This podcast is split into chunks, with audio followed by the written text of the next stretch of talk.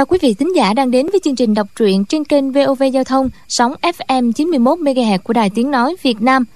Thưa các bạn, trong chương trình đọc truyện đêm qua, chúng ta đã theo dõi phần 31 bộ truyện ỷ Thiên Đồ Long Ký của nhà văn Kim Dung thì được biết Trương Vô Kỵ dùng tâm pháp võ công phái võ đan ra sức chống vệ bích và hai nàng Võ Thanh Anh và Chu Cửu Chân. Chu Trường Linh kính đáo quan sát đã nhận ra lai lịch của cậu ta. Chu lão biết cha mẹ của Vô Kỵ thà chết chứ không để lộ chỗ ở của tạ tốn, nên không thể dùng vũ lực để ép vô kỵ nói ra chân tướng. Lão ta cùng với võ liệt và diêu thanh truyền lập gian kế, làm giả bức tranh, đốt sơn trang, dùng khổ nhục kế khiến trương vô kỵ cảm động, rồi tự động chỉ chỗ ở, kể lại mọi chuyện về tạ tốn và cầu xin được đi đến băng quả đảo.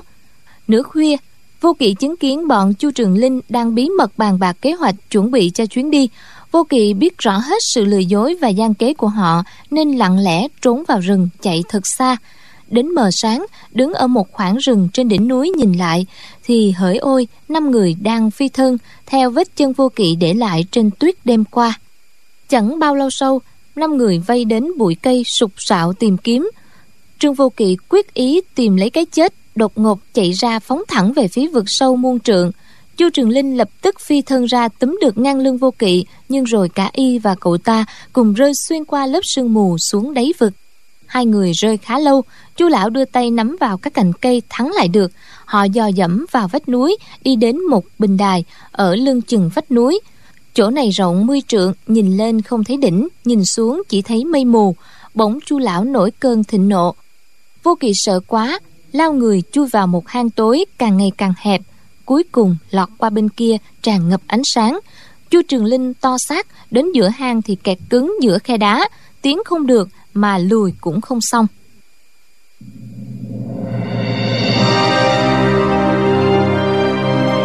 Bỉ Thiên Đồ Long Ký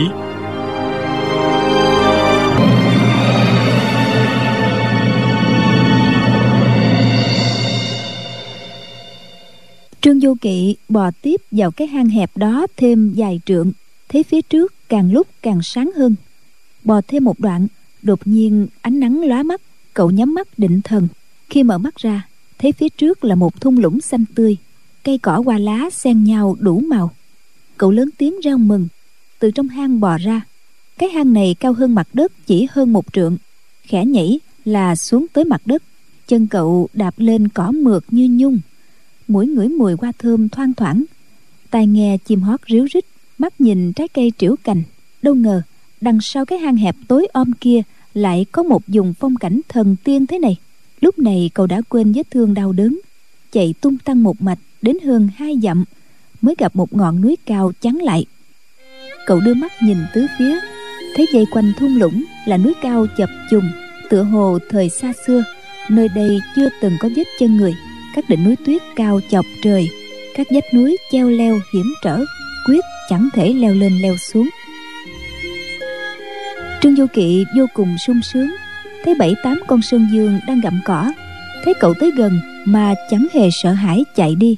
Trên cây có hàng chục con khỉ nhảy nhót chơi đùa. Xem ra các loài hổ báo thân thể nặng nề, không dám vượt các ngọn núi hiểm trở tới đây. Trương Du kỵ nghĩ thầm. Ông trời đãi mình cũng không bạc Sắp đặt cho mình một chốn yên nghỉ ngàn thu Thần tiên như thế này. Cậu thông thả trở lại cửa hàng Nghe tiếng gọi của Chu Trường Linh ở trong hàng. Tiểu huynh đệ Ngươi bò ra đi Ở mãi trong ấy không sợ buồn chết đi được hay sao? Trương Du Kỵ cười to. Ở trong này thú lắm. Cậu giới tay hái mấy trái cây không biết tên là gì ở các cành thấp mới cầm trên tay đã ngửi mùi thơm dễ chịu. Cắn thử một miếng cảm thấy ngon ngọt lạ thường giòn hơn đào thơm hơn táo lại mọng nước hơn lê. Cậu ném một trái vào hang cho chu trường linh rồi nói này bắt lấy ngon phải biết. Trái cây va vào vách đá mấy cái đã vỡ nát. Chu trường linh nhặt ăn cả vỏ lẫn hạt. Ăn xong lại thấy đói cồn cào lại gọi tiểu huynh đệ cho ta vài trái nữa đi. Trương du kỵ nói chu bá bá là hạng người bất lương có chết đói cũng đáng mà. Muốn ăn quả thì tự bò vào mà lấy chu trường linh nói. Người ta to quá chui không có lọt. Trương vô kỵ cười. Liệu xẻ ra làm hai? Có chui lọt được không? Chu trường linh biết âm mưu của hắn đã bại lộ. Trương vô kỵ hẳn sẽ mặc hắn chết đói để báo thù. Vết thương ở ngực hắn lại đau nhói lên. Hắn bèn lớn tiếng chửi. Tặc tiểu quỷ kia Trái cây trong hang á, không lẽ đủ cho người ăn suốt đời sao? Ta ở ngoài này chết đói. Ngươi giỏi lắm Thì sống thêm vài ngày thôi Trước sau gì cũng chết đói mà thôi. Trương du kỵ không thèm lý đến hắn nữa. Cậu ăn bảy tám trái cây thì no bụng. Sau đó hồi lâu, bỗng thấy một luồng khói từ trong hang bay ra. Trương du kỵ kinh ngạc, nhưng lập tức dở lẽ. Thì ra chu trường linh ở bên ngoài hung khói vào hang để buộc cậu phải bò ra. Hắn đâu biết rằng cậu đang ở một nơi trời đất bao la thế này. Dù hắn có đốt ngàn dạng cành tùng cũng uổng công. Cậu thấy tức cười, giả vờ ho sặc sụa chu trường linh lại gọi. Tiểu huynh đệ Bò ra đi. Ta thề không hại ngươi đâu. Trương vô kỵ kêu ối một tiếng giả bộ ngất liệm đi rồi cậu bỏ đi. Cậu đi về hướng tây hơn hai dặm thấy một dòng thác từ trên núi cao đổ xuống chắc là tuyết tan tạo thành. Ánh nắng chiếu vào trông như một con rồng lớn bằng ngọc vô cùng tráng lệ. Dòng thác đổ xuống một đầm nước màu trong xanh. Nước hồ không dâng đầy tức thị có đường thoát đi nơi khác cậu ngắm cảnh một lát, cúi xuống, thấy chân tay mình lấm lem bùn đất và đeo xanh, lẫn với nhiều vết máu do bị cào xước. Bèn tới bên bờ đầm, cởi giày cỏ và xà cạp, lội xuống tắm rửa. Đang tắm rửa, bỗng thấy một con cá trắng dài tới hơn một thước từ dưới đầm phóng mình lên khỏi mặt nước. Trương vô kỵ vội đưa tay chụp. Tuy trúng mình cá, nhưng trơn tuột đi, cậu đứng yên nhìn kỹ. Thấy dưới làn nước trong xanh có hơn một chục con cá trắng lớn đang bơi qua bơi lại cách bắt cá. Cậu đã học từ hồi còn nhỏ ở băng quả đảo. Cậu bẻ cành cây cứng tạo một đầu nhọn đứng trên bờ đầm lặng lẽ chờ đợi. Khi một con cá bơi gần lên mặt nước, cậu đâm mạnh mũi nhọn xuống, trúng vào thân con cá.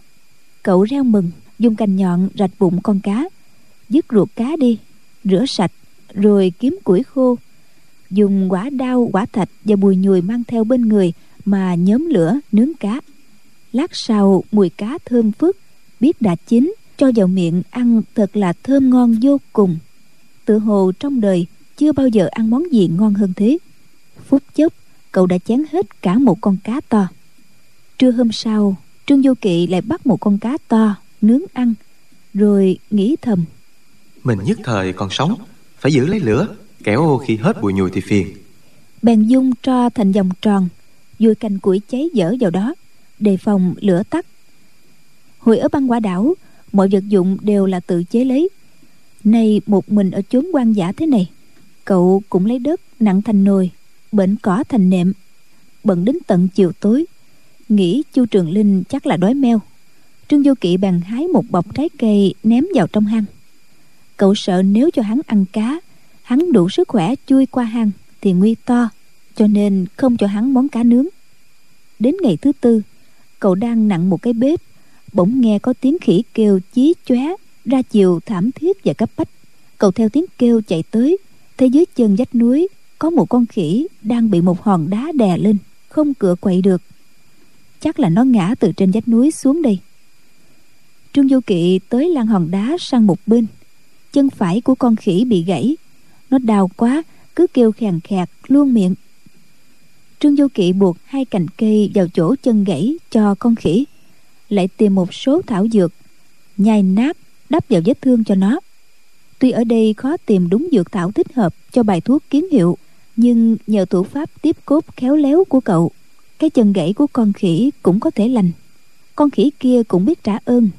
Hôm sau nó đi hái rất nhiều trái cây mang về cho trương du kỵ mười ngày sau, cái chân gãy của con khỉ quả nhiên đã lành hẳn. Ở trong thung lũng, ngày dài không có việc gì làm, trương vô kỵ thường đùa giỡn cùng với bầy khỉ. Nếu chất hàng độc không bất chợt phát tác, thì cuộc sống ở đây vô cùng thích thú. Có lần thấy bầy sơn dương đi qua, cậu toan giết một con để nướng ăn. Nhưng thấy bầy dê hiền lành dễ thương, cậu không nở ra tay. Cũng may cá trong đầm và trái cây quá nhiều thức ăn không thiếu. Vài hôm, cậu lại bắt được một con gà rừng bên khe suối. Ăn thịt thật là ngon.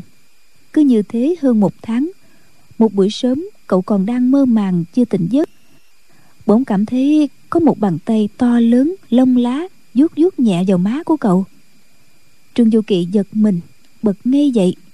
Thấy một con dượng lớn lông trắng ngồi ngay bên cạnh, đang bế một con khỉ nhỏ, vẫn cùng cậu đùa nghịch hàng ngày con khỉ nhỏ kêu chút cha chút chích luôn miệng tay chỉ vào bụng con dượng.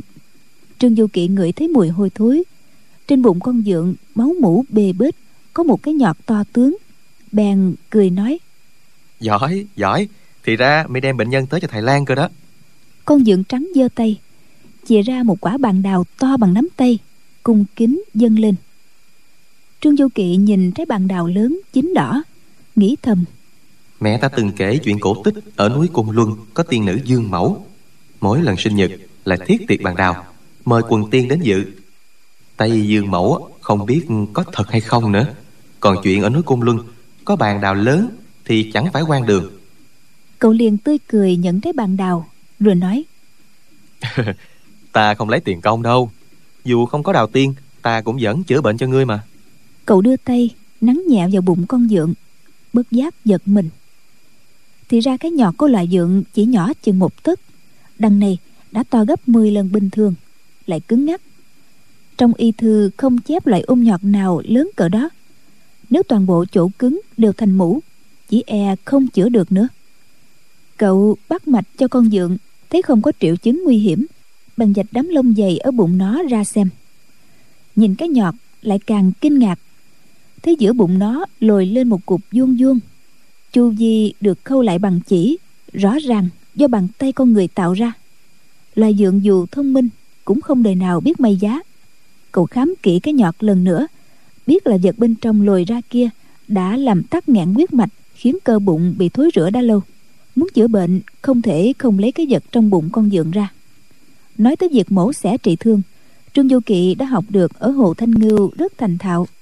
Nhưng ở đây không có dao kéo, cũng chẳng có thuốc men thật là khó. Cậu nghĩ một hồi, rồi cầm một hòn đá ném mạnh vào hòn đá khác. Tìm một mảnh vỡ thật sắc cạnh. Thông thả các các mối chỉ khâu trên bụng con dượng. Con dượng này đã già, rất có linh tính.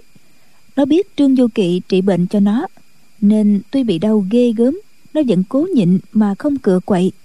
Trương du kỵ cắt xong đường chỉ khâu bên phải và đường bên trên dạch lớp da bụng lên theo đường chéo góc, thấy một cái bọc bằng giấy dầu cậu rất ngạc nhiên. Nhưng lúc này chưa vội mở cái bọc ra xem. Chị lấy ra đặt một bên, rồi may da bụng lại cho con dượng. Không có kim chỉ, cậu đành dùng xương cá làm kim, chọc lỗ nhỏ trên da bụng. Lấy vỏ cây tước ra làm chỉ, xuyên qua lỗ kia mà buộc lại. Khâu xong thì bôi thuốc lên vết thương. Công việc đó mất ngót nửa buổi mới hoàn tất.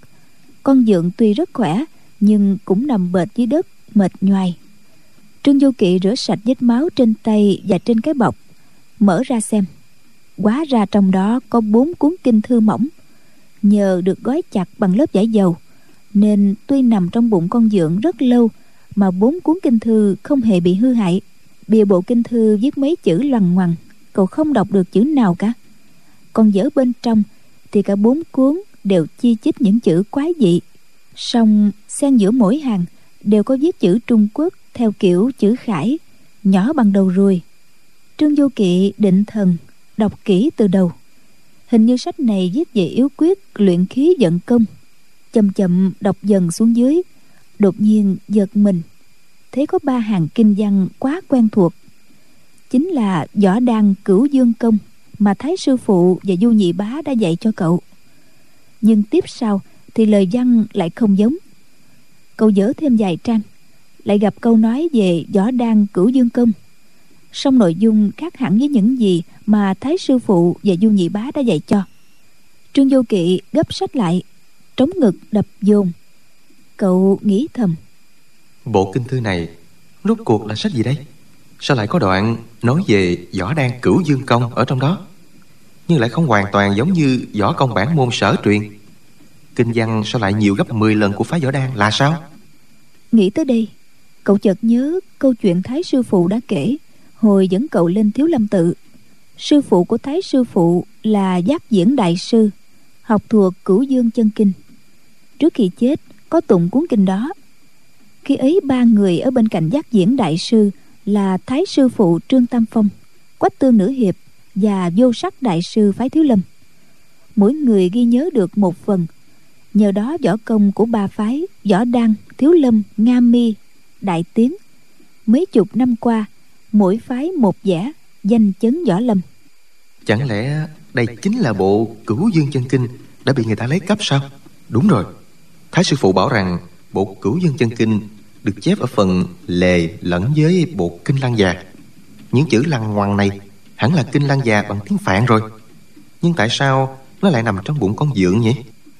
Bộ kinh thư này đích thị là cửu dương chân kinh còn việc tại sao nó lại nằm trong bụng con dượng thì chẳng còn ai trên thế gian biết được. Chuyện rằng hơn chín chục năm về trước, tiêu tương tử, doãn cát tây đã lấy cắp bộ kinh thư này khỏi tàn kinh cát chùa thiếu lâm. Bị giác diễn đại sư truy đuổi đến tận đỉnh núi hoa sơn, thấy không thể nào thoát thân. Vừa hay, bên cạnh có con dượng xám tiêu tương tử và doãn khắc tây bèn nghĩ ra một kế. Mổ bụng con dượng, giấu bộ kinh vào đó. Khi giác diễn, trương quân bảo và dương quá lục soát trong người hai tên này. Không thấy kinh thư đâu cả.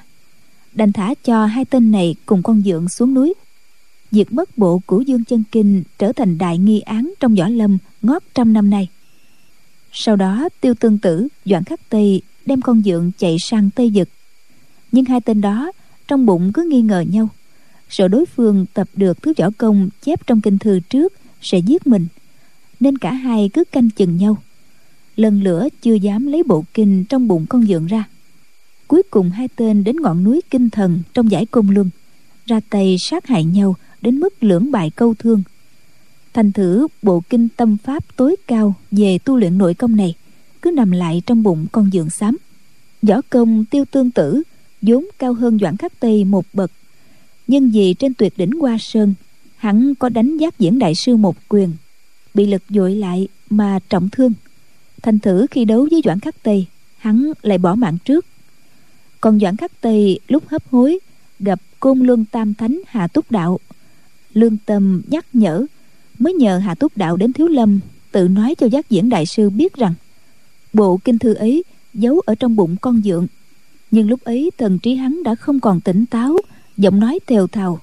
Cho nên câu kinh tại hầu trung, tức là kinh trong bụng dượng hà túc đạo lại nghe thành kinh tại dầu trung, tức là kinh ở trong dầu. Hà túc đạo giữ lời hứa, quả nhiên đi trung nguyên chuyển lại câu kinh tại dầu trung cho giác diễn đại sư. Giác diễn đại sư không hiểu nghĩa là gì. Cũng vì câu nói này mà nổi lên một trận đại phong ba sau đó võ lâm có thêm hai phái, võ đan và nga mi. Con dưỡng xám kia cũng thật may, ở trong núi côn luân ăn đào tiên, được hưởng linh khí của trời đất. Qua hơn chín chục năm, vẫn còn chạy nhảy như bay. Bộ lông dài màu xám ban đầu dần dần chuyển sang màu trắng xóa, thành một con dượng trắng. Riêng bộ kinh thì vẫn nằm trong bụng, đè ép bao tử và ruột của nó, cho nên hay bị đau bụng. Vết thương trong bụng khi lành, khi loét. Mãi đến hôm nay mới được trương vô kỵ lấy kinh ra. Đối với con dượng mà nói, quả là trừ được mối đại họa trong gan ruột. Tất cả manh mối đầu đuôi đó, dù có người thông minh gấp trăm lần trương vô kỵ cũng chẳng thể nghĩ ra. Trương vô kỵ ngẩn người một hồi, tự biết là không giải thích được. Cũng chẳng nên phí tâm suy nghĩ làm gì. Bèn lấy trái bàn đào mà con dưỡng trắng tặng cho, cắn một miếng, thấy nước chảy xuống cổ họng thật là ngon ngọt, ngon hơn hết thảy các thứ trái cây không tên trong thung lũng này mà cậu vẫn ăn. Trương vô kỵ ăn hết trái bàn đào, nghĩ thầm. Thái sư phụ năm nào từng bảo, nếu ta luyện được cửu dương thần công của cả ba phái, võ đan, thiếu lâm và nga mi, thì có thể khu trừ âm độc trong cơ thể. Cửu dương công của cả ba phái đều bắt nguồn từ cửu dương chân kinh. Nếu bốn cuốn sách này đúng là bộ cửu dương chân kinh, thì mình phải theo đó luyện tập, sẽ hơn hẳn học cửu dương thần công của ba phái. Ở thung lũng này cũng chả có gì gì làm, mình cứ theo sách mà tập luyện. Còn giả dụ mình đoán nhầm, tập theo bộ sách này là vô dụng, chỉ có hại thì cũng chỉ chết là cùng. Yên tâm rồi, trương du kỵ bèn lấy ba quyển kinh thư cất vào một chỗ cao ráo. Trên phủ cỏ khô, lại xếp chồng ba tảng đá lên trên để lũ khỉ khỏi nghịch ngợm, lấy ra tranh giành với nhau, xé rách không chừng cậu chỉ cầm quyển thứ nhất, trước tiên đọc đi đọc lại mấy lần cho thuộc lòng, sau đó tham cứu thể hội. Bắt đầu tập từ câu thứ nhất trở đi. Cậu lại nghĩ thầm. Dẫu theo kinh thư này, ta có tập được thần công, khu trừ âm độc trong cơ thể, nhưng lại bị giam hãm trong thung lũng bốn bề vách núi dây quanh thế này. Cũng đâu có thoát được. Nơi đây ngày rộng tháng dài, hôm nay luyện xong cũng tốt, ngày mai luyện xong cũng hay, mà dẫu có luyện chẳng thành thì cũng coi như cách tiêu hao thời gian nhàn rỗi. Với tâm trạng thành bại chẳng hệ trọng, việc luyện tập của cậu tiến triển rất nhanh. Chỉ sau 4 tháng ngắn ngủi, đã hiểu kỹ mọi điều ghi trong quyển kinh thứ nhất và luyện thành công. Luyện xong quyển kinh thứ nhất, bấm đốt ngón tay. Kỳ hạn mà hồ thanh ngưu dự đoán chất hàng độc phát tác khiến cậu phải chết đã qua. Song cậu cảm thấy cơ thể nhẹ nhàng khoan khoái, chân khí lưu động toàn thân không có dấu hiệu bệnh tật nào cả. Ngay cả chất hàng độc trước kia luôn luôn phát tác. Bây giờ cách cả tháng mới bị một lần, và bị cũng rất nhẹ. Không lâu sau, cậu đọc trong quyển kinh thứ hai, đến câu đóng mở chính mạch dương, giữ chặt nguyên khí. Sách này có tên là cửu dương chân kinh, thì cậu mới biết đây chính là cửu dương chân kinh. Bộ bảo điển mà thái sư phụ ngày đêm ghi nhớ, thế là cậu vui mừng vô hạn, tập luyện càng thêm chăm chỉ con dựng trắng cảm cái ân trị bệnh. Thường hái bằng đào đem đến tặng cậu là một món ăn bổ nguyên kiện thể. Luyện mới xong nửa quyển kinh thứ hai, thì âm độc trong người đã được khu trừ, không còn tung tích gì nữa. Ngày ngày ngoài việc luyện công, trương vô kỵ chơi đùa với bầy khỉ dượng mỗi lần hái trái cây, cậu lại chia cho chu trường linh một nửa cậu cứ thế sống cuộc đời không lo phiền, tự do tự tại. Còn chu trường linh ở trên cái bình đài nho nhỏ bên kia hang đúng là một ngày dài bằng cả một năm. Mỗi khi mùa đông tới, núi ngập băng tuyết, gió lạnh thấu xương. Cảnh khổ kể sao cho xiết. Trương vô kỵ luyện xong quyển kinh thứ hai, đã không còn sợ nóng, sợ lạnh. Có điều càng luyện về sau, càng đi sâu vào sự quyền diệu, tiến triển càng chậm luyện quyển kinh thứ ba tốn cả một năm mới xong. Riêng quyển kinh thứ tư mất đức hơn 3 năm mới hoàn toàn thành tựu. Trương vô kỵ ở thung lũng này đã hơn 5 năm, từ một thiếu niên đã trở thành một chàng trai cao lớn. Hai năm sau cùng, thi thoảng nổi hứng chàng lại cùng bọn khỉ dượng leo lên vách núi, từ trên cao nhìn xuống bốn bề. Với công lực của chàng hiện giờ, việc vượt núi mà ra không còn là chuyện khó nhưng nghĩ đến bụng dạ hiểm độc của người đời, chàng không khỏi rùng mình. Nghĩ bụng, tội gì phải ra bên ngoài chuốt lấy phiền não, tự chui đầu vào rọ. Cứ sống trong cái thung lũng thần tiên này cho tới già, đến chết chẳng phải có hay hơn không? Chiều hôm đó, chàng lấy bốn quyển kinh thư ra, đọc lại một lần, từ đầu đến chí cuối. Đọc xong quyển cuối cùng, trong lòng vừa vui sướng, vừa bâng khuâng. Chàng khoét một cái hang mới, sâu ba thước ở vách núi bên trái cái hang cũ đem bốn quyển cửu dương chân kinh bộ y kinh của hồ thanh ngưu cuốn độc kinh của dương nạn cô. Tất cả gói lại trong tấm vải dầu lấy từ bụng con dượng ra chôn vào hang rồi dùi đất lên. Cậu nghĩ thầm ta lấy được bộ kinh thư từ trong bụng con dượng là cơ duyên cực lớn. Không biết trăm ngàn năm sau có ai lạc đến chốn này? May mắn tìm thấy bộ kinh chăng? Chàng nhặt một hòn đá nhọn viết lên vách núi sáu chữ nơi trương vô kỵ cất kinh. Khi còn luyện công ngày ngày có việc chú tâm vào làm nên không cảm thấy tịch mịch. Bây giờ đại công đã thành trong lòng lại thấy trống trải. Hơn nữa thần công đã thành lòng can đảm gia tăng. Chàng nghĩ thầm lúc này chu bá bá có muốn hại ta ta cũng chả sợ chỉ bằng ta qua bên ấy nói chuyện chơi.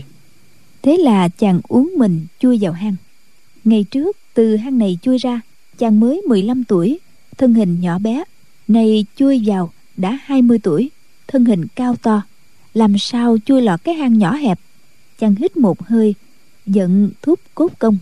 Co rút xương toàn thân lại sát với nhau, rồi nhẹ nhàng luồn vào hang. Chu trường linh đang tựa lưng vào vách đá ngủ say, mơ thấy đang ở nhà mở đại tiệc. Gia nhân bằng hữu tấp nập, vô cùng vui vẻ đột nhiên có người lay lay vai của hắn. Hắn giật mình choàng tỉnh mở mắt ra thấy một bóng người cao lớn đứng ngay trước mặt. Chu trường linh bật dậy thần trí chưa hoàn toàn tỉnh táo. Hắn kêu lên. Ngươi Ngươi! Trương vô kỵ mỉm cười nói. Chu bá bá Tiểu Điệt đây mà Trương Vô Kỵ đây. Chu trường linh vừa kinh ngạc vừa mừng vừa hận vừa buồn. Nhìn chàng hồi lâu rồi nói. Cậu cao lớn quá rồi. Sao bấy lâu nay không ra nói chuyện với ta? Bất kể ta cầu khẩn thế nào Cậu cũng không để ý đến. Là sao? Trương vô kỵ mỉm cười. Tiểu Điệt sợ chu bá bá hành hạ Tiểu Điệt thôi. Chu trường linh tay phải chụp ra thi triển cầm nã thủ pháp. Tóm dài của trương vô kỵ hắn sẵn giọng hỏi. Thế hôm nay không sợ nữa? Đột nhiên lòng bàn tay y nóng như phải bỏng. Cánh tay bất giác giật lại buông vai chàng ra. Ngực thì đau tức. Hắn vội lùi ba bước ngơ ngẩn nhìn chàng miệng lắp bắp. Cậu Cậu Cậu có công phu gì vậy? Từ khi luyện thành cửu dương thần công đây là lần đầu tiên trương vô kỵ sử dụng thấy uy lực như vậy. Chu trường linh là cao thủ bậc nhất vậy mà bị thần công của chàng làm chấn động phải buông tay tức thì chàng nhìn chu trường linh hốt hoảng thì thầm đắc ý cười nói. Bá bá thấy công phu ấy thế nào? Chu trường linh chưa hoàn hồn hắn lại hỏi. Cái đó Môn đó là công phu gì vậy? Trương vô kỵ đáp. Đó là cửu dương thần công đó. Chu trường linh hỏi. Nhưng mà Làm cách nào mà cậu luyện thành? Trương vô kỵ cũng chẳng buồn giấu bèn kể lại việc trị thương cho con dượng trắng nhờ đó lấy được bộ kinh thư trong bụng nó. Theo đó mà tu luyện. Chu trường linh nghe xong chỉ càng ghen tức. Hắn nghĩ thầm Ta ở trên ngọn núi tuyết này Năm năm trời Xiết bao khổ ải. Còn tên tiểu tử này Lại luyện được thần công tuyệt diệu. hắn chẳng nghĩ rằng chính hắn mưu toan hại người nên mới lạc tới đây. Cũng không nhớ cái ơn năm năm qua trương vô kỵ ngày ngày hái trái cây ném cho hắn ăn. Hắn mới sống được tới hôm nay. Chỉ nghĩ tiểu tử này sao quá may mắn còn mình thì quá xui xẻo thật là quá bất công. Bèn cố nén giận cười hề hề nói. Thế bộ cửu dương trần kình ấy đâu rồi? Cho ta xem một chút được không? Trương vô kỵ nghĩ thầm. Cho hắn xem một chút thì đã sao? Nhưng có lẽ trong giây lát Hắn nhớ được hết ư? Chàng liền nói. Tiểu Điệt chôn trong hang á. Ngày mai sẽ lấy ra cho bá bá xem chu trường linh hỏi. Cậu cao lớn như thế Làm sao mà chui lọt qua hang được? Trương vô kỵ đáp. Cái hang này cũng chả hẹp lắm đâu Chỉ cần co mình lại Dùng sức trường một cái là qua thôi. Chu trường linh hỏi. Cậu thấy liệu ta có trường qua được hay không? Trương vô kỵ gật đầu. Ừm, Để mai chúng ta thử xem. Bên trong hang rộng rãi lắm Chứ ở mãi trên cái bình đài nhỏ hẹp này Quá chẳng thích thú chút nào trương vô kỵ nghĩ rằng nếu mình vận công ép hai vai ngực xương sườn mông và các khớp xương cho chu trường linh thì có thể giúp hắn chui lọt qua hang. Chu trường linh cười nói Tiểu huynh đệ Cậu thật là tốt. Bậc quân tử không nhớ chuyện cũ. Trước kia ta có điều không phải với cậu Mong cậu bỏ qua cho. Nói xong lại giái một cái thật dài. Trương vô kỵ vội hoàng lễ nói Chu bá bá không cần phải khách sáo đâu. Ngày mai chúng ta sẽ cùng nghĩ cách rời khỏi nơi này. Chu trường linh cả mừng y hỏi. Cậu bảo có thể rời khỏi nơi này ư? Trương vô kỵ đáp. Khỉ dưỡng có thể leo ra, leo vào Thì mình cũng làm được. Chu trường linh hỏi. Thế sao cậu không ra từ sớm? Trương vô kỵ mỉm cười nói. Trước kia Tiểu Điệt ừ, chả nghĩ tới chuyện rời khỏi nơi đây làm gì Chỉ sợ bị người ta hà hiếp. Bây giờ không sợ nữa Nên tính chuyện về thăm Thái Sư Phụ Và các vị sư bá, sư thúc nữa. Chu trường linh cười ha hả vỗ tay reo. Hay quá Hay quá. Chân hắn lùi hai bước. Đột nhiên trượt chân người trao đi kêu ối một tiếng. Chân đạp vào khoảng không từ mép đá rơi xuống bên dưới. Hắn mừng quá quá buồn. Sự việc xảy ra đột ngột. Trương vô kỵ cá kinh cúi nhìn xuống gọi Chu bá bá Chu bá bá có sao không? Chỉ nghe từ phía dưới vọng lên hai tiếng rên yếu ớt. Trương vô kỵ cả mừng nghĩ thầm. May quá Chưa rơi xuống vực Nhưng có lẽ cũng bị thương rồi. Nghe tiếng rên thì khoảng cách chỉ vài trượng. Chàng nhìn kỹ thì thấy bên dưới mỏm đá treo này có một cây tùng mới nhô ra. Chu trường linh đang nằm dắt ngang trên cây không dám động đậy. Trương vô kỵ quan sát tình thế với công lực hiện tại của chàng, việc nhảy xuống ôm chu trường linh mang lên đây không mấy khó khăn. Thế là chàng hít một hơi, nhắm một cành cây to bằng bắp tay, nhẹ nhàng thả mình xuống đó. Chân chàng còn cách cành cây kia chừng nửa thước, đột nhiên cái cành ấy gãy rời, rớt xuống. Chàng đang lơ lửng trong không trung, làm gì có chỗ nào để mượn sức. Dù chàng đã luyện thành thần công tuyệt đỉnh, nhưng là người chứ đâu phải chim chóc đâu có thể bay ngược trở lên. Ý nghĩ vụt qua trong đầu như một ánh chớp. Thì ra chú trường linh lại dùng kế gian hại ta. Hắn bẻ gãy cành cây kia cầm trong tay. Chờ ta đáp xuống gần tới liền buông rơi. Chàng hiểu được như thế thì đã muộn.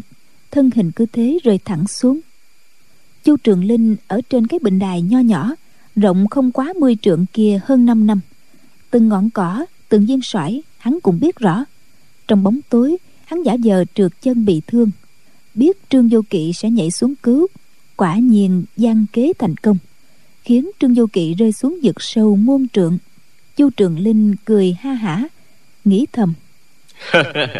Hôm nay cho tên tiểu tử kia thành một đống thịt nát như mới thỏa mối hận hơn 5 năm qua của ta. Hắn níu sợi dây leo ở bên cạnh cây tùng leo ngược lên bình đài rồi nghĩ bụng. Lần trước ta chui vào hang không lọt cũng vì nôn nóng, dùng sức quá mạnh, đến nỗi gãy xương sườn. Tên tiểu tử này thân xác to hơn hắn ta, nó đã chui lọt, thì ta cũng sẽ chui lọt. Sau khi lấy được bộ cửu dương chân kinh, ta sẽ tìm đường trở về, luyện thành thật công, vô địch thiên hạ. Thật là sung sướng.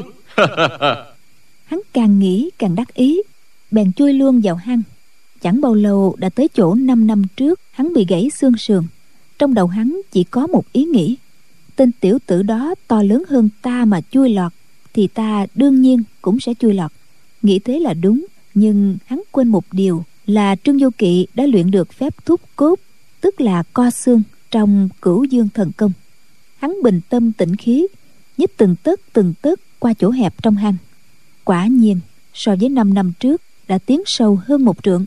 Nhưng đến đây rồi, dẫu cố mấy cũng không nhích thêm được dù chỉ nửa tấc hắn biết nếu lại làm mạnh sẽ chỉ đi vào vết xe đổ 5 năm trước. Ắt bị gãy thêm dài dẻ xương sườn, nên hắn định thần cố thở khí trong phổi ra bằng hết quả nhiên, người thu nhỏ thêm được hai tấc tiến sâu thêm ba thước nữa. Nhưng vì nhịn thở, ngực mỗi lúc một tức, tim đập cứ như tiếng trống hộ đê. Chỉ muốn ngất xỉu, biết là không ổn, đành lùi lại tính sau. Nào ngờ lúc tiến vào hai chân có thể tựa những chỗ lồi lõm trong hang đá mà đẩy người đi. Lúc bò lui thì không có gì để tựa. Khi tiến vào, hắn giơ thẳng hai tay về phía trước để thu hẹp hai vai. Bây giờ hai tay bị bốn bề là đá giữ chặt, nên không có chút sức lực nào. Song trong đầu hắn vẫn nghĩ, tên tiểu tử ấy to lớn hơn ta mà chui lọt được, thì ta đương nhiên cũng sẽ chui lọt. Tại sao ta lại bị kẹt ở đây chứ? Có lý nào như thế được? Nhưng trên đời thiếu gì những chuyện như thế này? Một cao thủ văn tài võ công vào hàng thượng thừa thông minh cơ trí vào bậc nhất giờ bị mắc kẹt trong cái hang đá nhỏ hẹp này.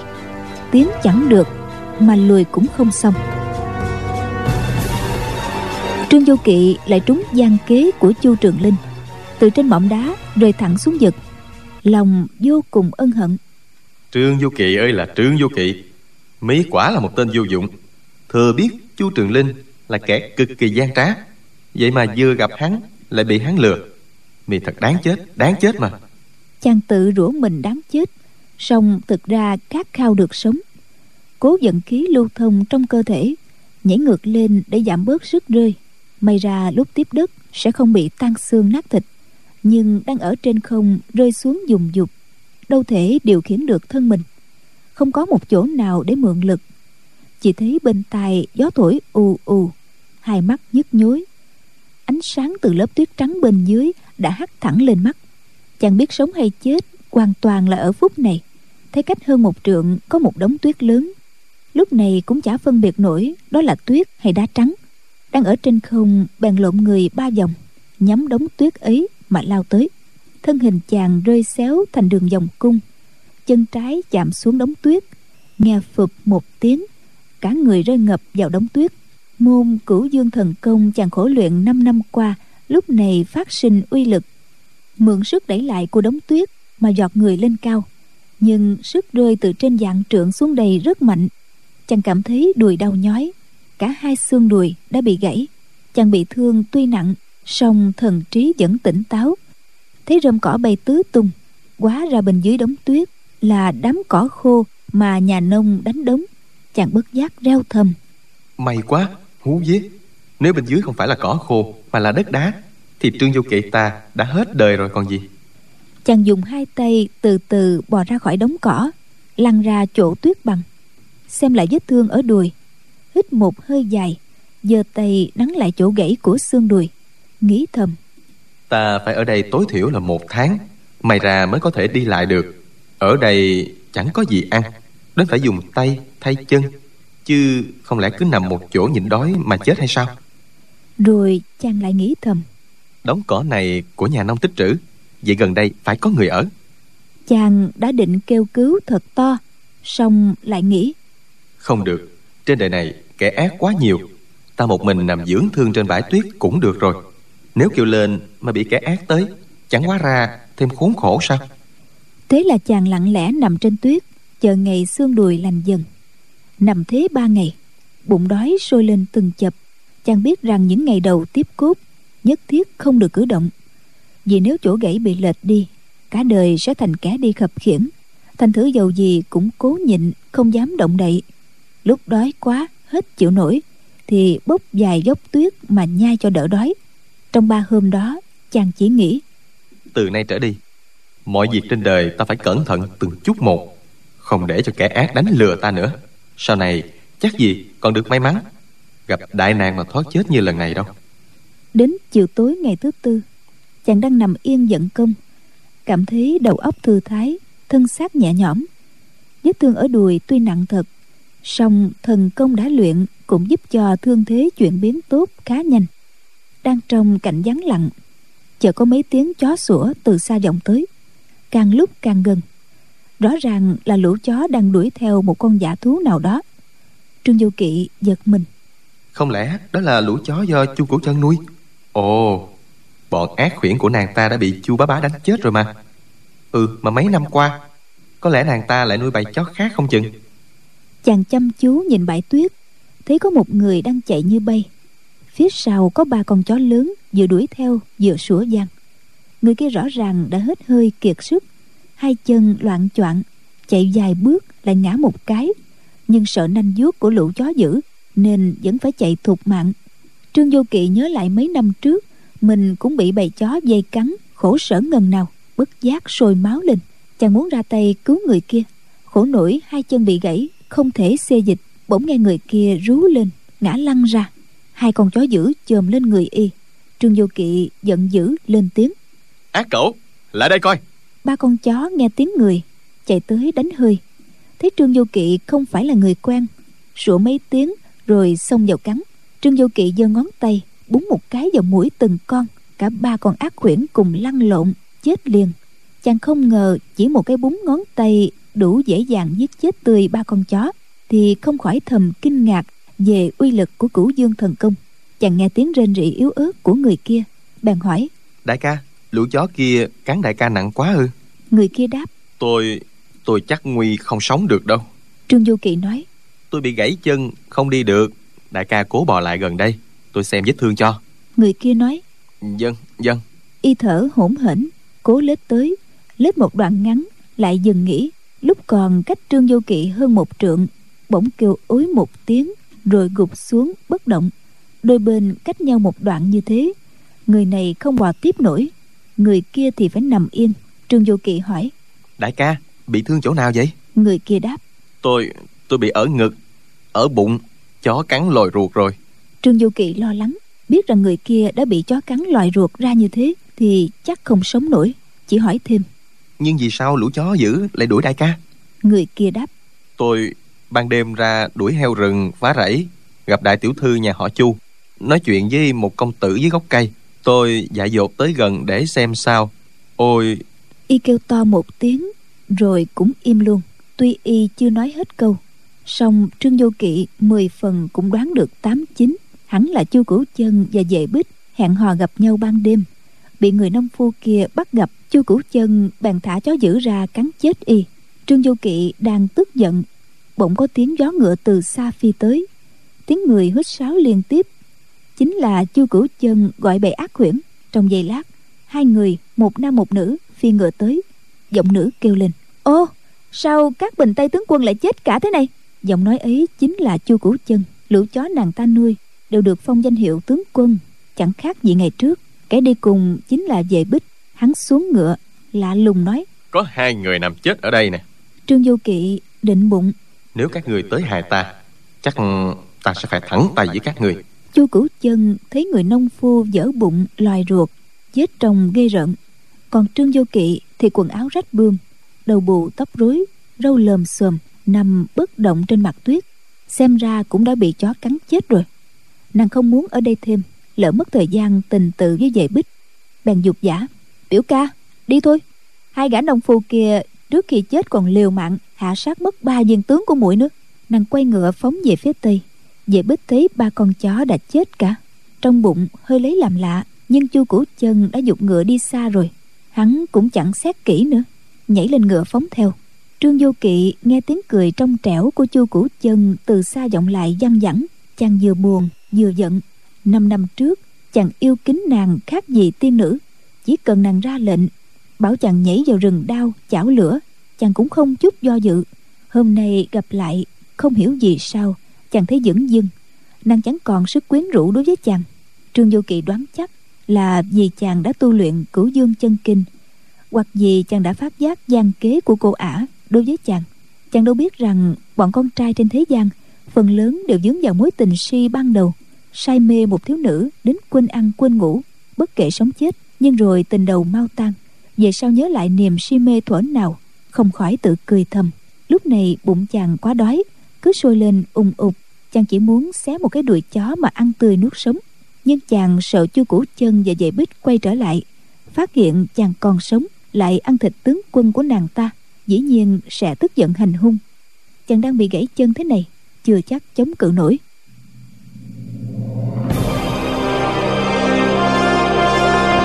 Sáng sớm hôm sau, một con chim kênh kênh thấy dưới đất có người chết, chó chết, lượn mấy vòng trên không rồi xà xuống rỉa thịt. Con chim này chắc tới số. Người chết chó chết chẳng ăn. Lại mổ ngay vào mặt trương vô kỵ. Chàng chộp luôn cổ của nó. Bóp nhẹ một cái là nó chết liền. Chàng vui mừng nói đúng là bữa điểm tâm từ trên trời rơi xuống. Chàng giặt sạch lông con kênh kênh xé đùi nó ra nhai. Tuy là thịt sống nhưng nhịn đói đã ba ngày liền nên ăn cũng thấy ngon lành. Chàng chưa ăn hết con chim thứ nhất. Con thứ hai đã bay tới cũng nhờ thế mà trương vô kỵ có thịt chim để ăn, nằm trên tuyết dưỡng thương, đợi xương đùi liền lại.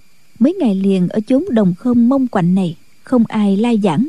Cạnh chàng là ba con chó chết, một xác người cũng may đang giữa mùa đông, khí trời lạnh giá.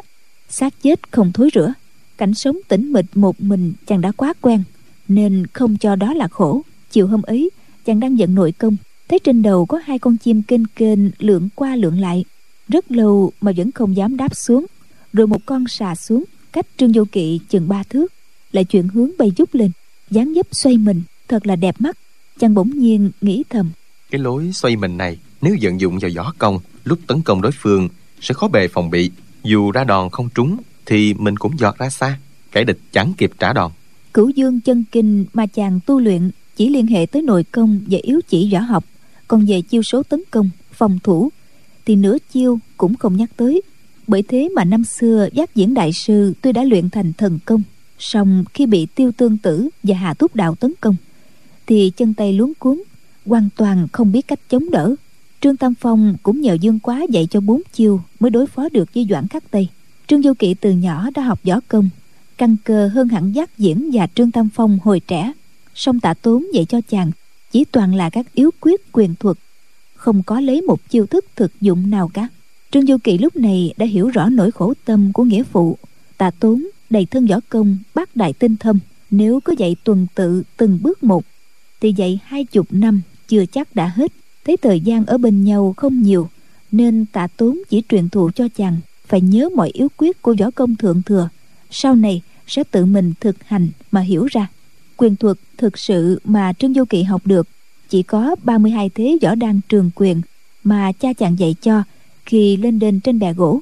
Chàng biết rằng từ nay, ngoài việc tiếp tục tham tập cửu dương thần công, muốn tinh tiến, chàng phải làm sao dung hợp được nội công thượng thừa đã luyện thành với võ công.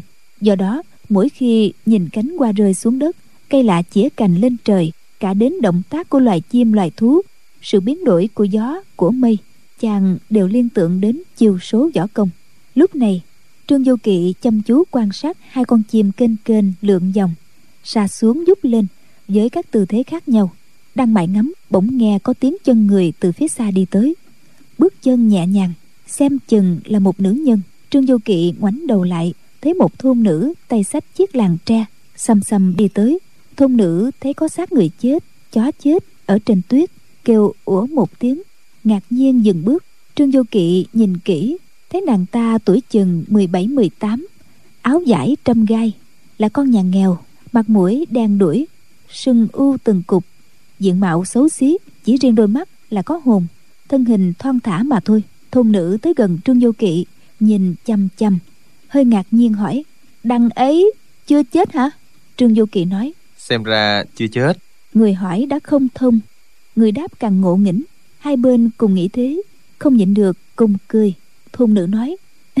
Đằng ấy chưa chết á nằm thẳng cẳng ở đây khiến ta giật cả mình trương vô kỵ nói. Ta bị rơi từ trên núi xuống gãy cả hai chân nên phải nằm ở đây. Thôn nữ hỏi người kia cùng đi với đằng ấy à?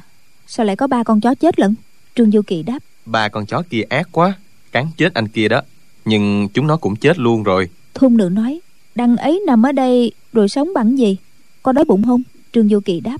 Dĩ nhiên là đói chứ nhưng ta không được cử động đành nằm một chỗ chờ vậy. Thôn nữ mỉm cười lấy trong làng ra hai cái bánh bao đưa cho trương vô kỵ. Trương vô kỵ nói đa tạ cô nương. Chàng nhận bánh xong chưa ăn? Thôn nữ hỏi người sợ bánh của ta tẩm thuốc độc hay sao mà không ăn? Trương vô kỵ hơn 5 năm qua chỉ đôi lần nói chuyện vài câu với chu trường linh trong hang núi chả có ý gì gì cả. Ngoài ra chưa có dịp trò chuyện với ai nửa lời. Bây giờ thấy thôn nữ này tuy hình dạng xấu xí nhưng nói năng có duyên thì trong bụng vui thích đáp. Vì là bánh của người cho nên ta còn tiếc chứ nỡ ăn ngay đâu. Câu này có vài phần đùa cợt chàng vốn ăn nói thật thà chưa bao giờ biết lém lĩnh. Nay trước mặt thôn nữ chàng cảm thấy thoải mái tự nhiên. Không hiểu sao tự dưng buộc miệng ra như thế. Thôn nữ nghe vậy tức thì sầm mặt hứa một tiếng. Trương vô kỵ hối hận vội đưa bánh lên miệng ăn luôn. Nhưng vì ăn hấp tấp nên bị ngàn ở cổ ho lên xù xụ thôn nữ đổi giận làm vui, nói, trời đất, đáng kiếp cái đồ tham ăn. Đã xấu như ma, mà bụng dạ còn không tốt nữa chứ. Hèn gì ông trời chẳng phạt cho què. Ai đợi người khác không sao. Riêng đằng ấy là bị gãy cả hai chân như vậy. Trương vô kỵ nghĩ thầm. Ta năm năm nay không chải đầu cạo râu, chắc là xấu như ma thật rồi. Nhưng mà nàng có đẹp đẽ gì cho cam? Hai ta tám lạng nửa cân như nhau, chuột chù lại còn chê khỉ rằng hôi nữa nghĩ thế nhưng đâu dám nói ra chỉ nghiêm mặt nói. Ta nằm đây đã chín ngày rồi may gặp cô nương đi qua được cô nương cho bánh. Ờ, xin đa tạ. Thôn nữ biểu môi cười. Ta hỏi á sao người khác không gãy chân?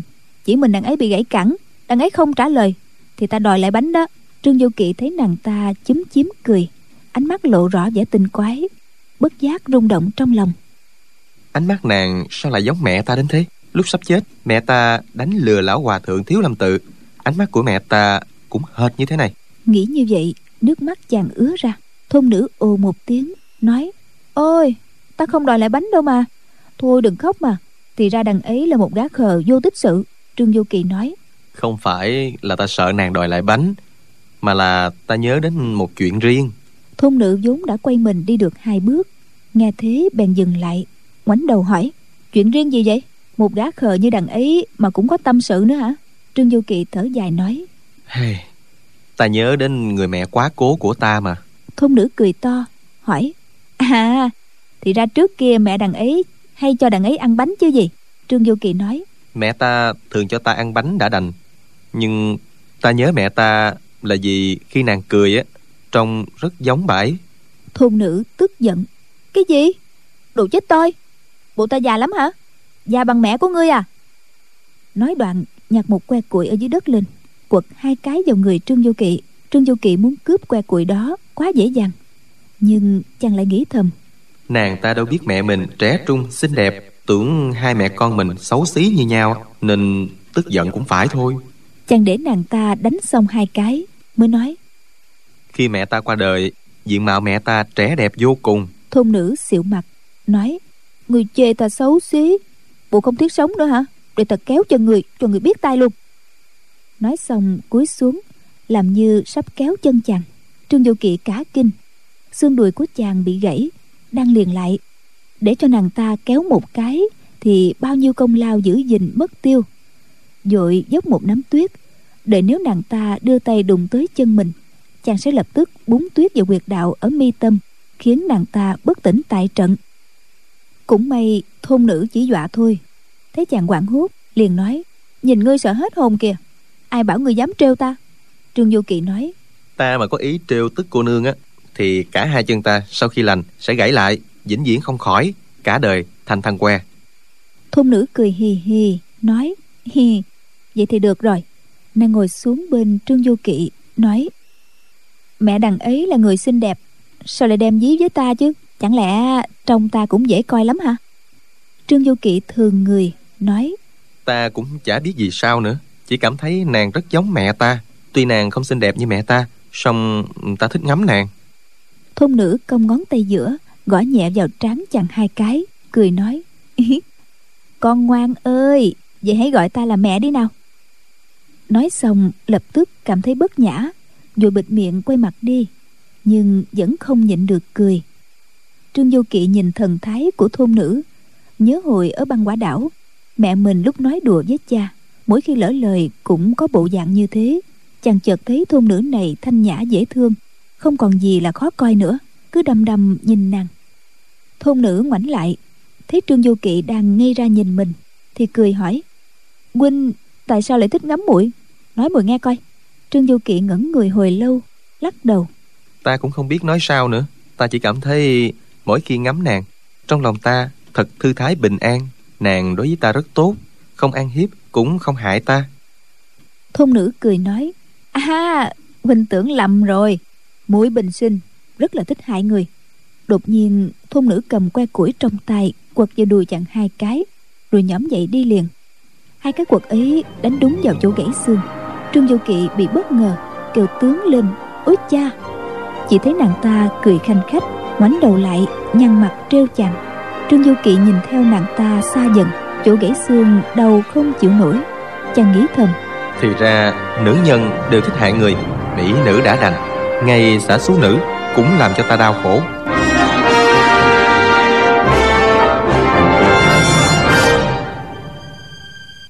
Các bạn thân mến, chúng ta vừa theo dõi phần 32 bộ truyện ỷ Thiên Đồ Long Ký của nhà văn Kim Dung. Mời quý vị và các bạn đón theo dõi phần tiếp theo và chương trình đọc truyện đêm mai cũng vào lúc 23 giờ trên kênh VOV Giao thông FM 91 MHz của Đài Tiếng nói Việt Nam. Và các bạn cũng hãy gửi ý kiến của mình đến hộp thư điện tử của chương trình đọc truyện vovavonggmail.com. Chúng tôi xin được lặp lại địa chỉ email các bạn nhé. Đọc truyện vovavonggmail.com. Bây giờ thì xin được chào tạm biệt và hẹn gặp lại.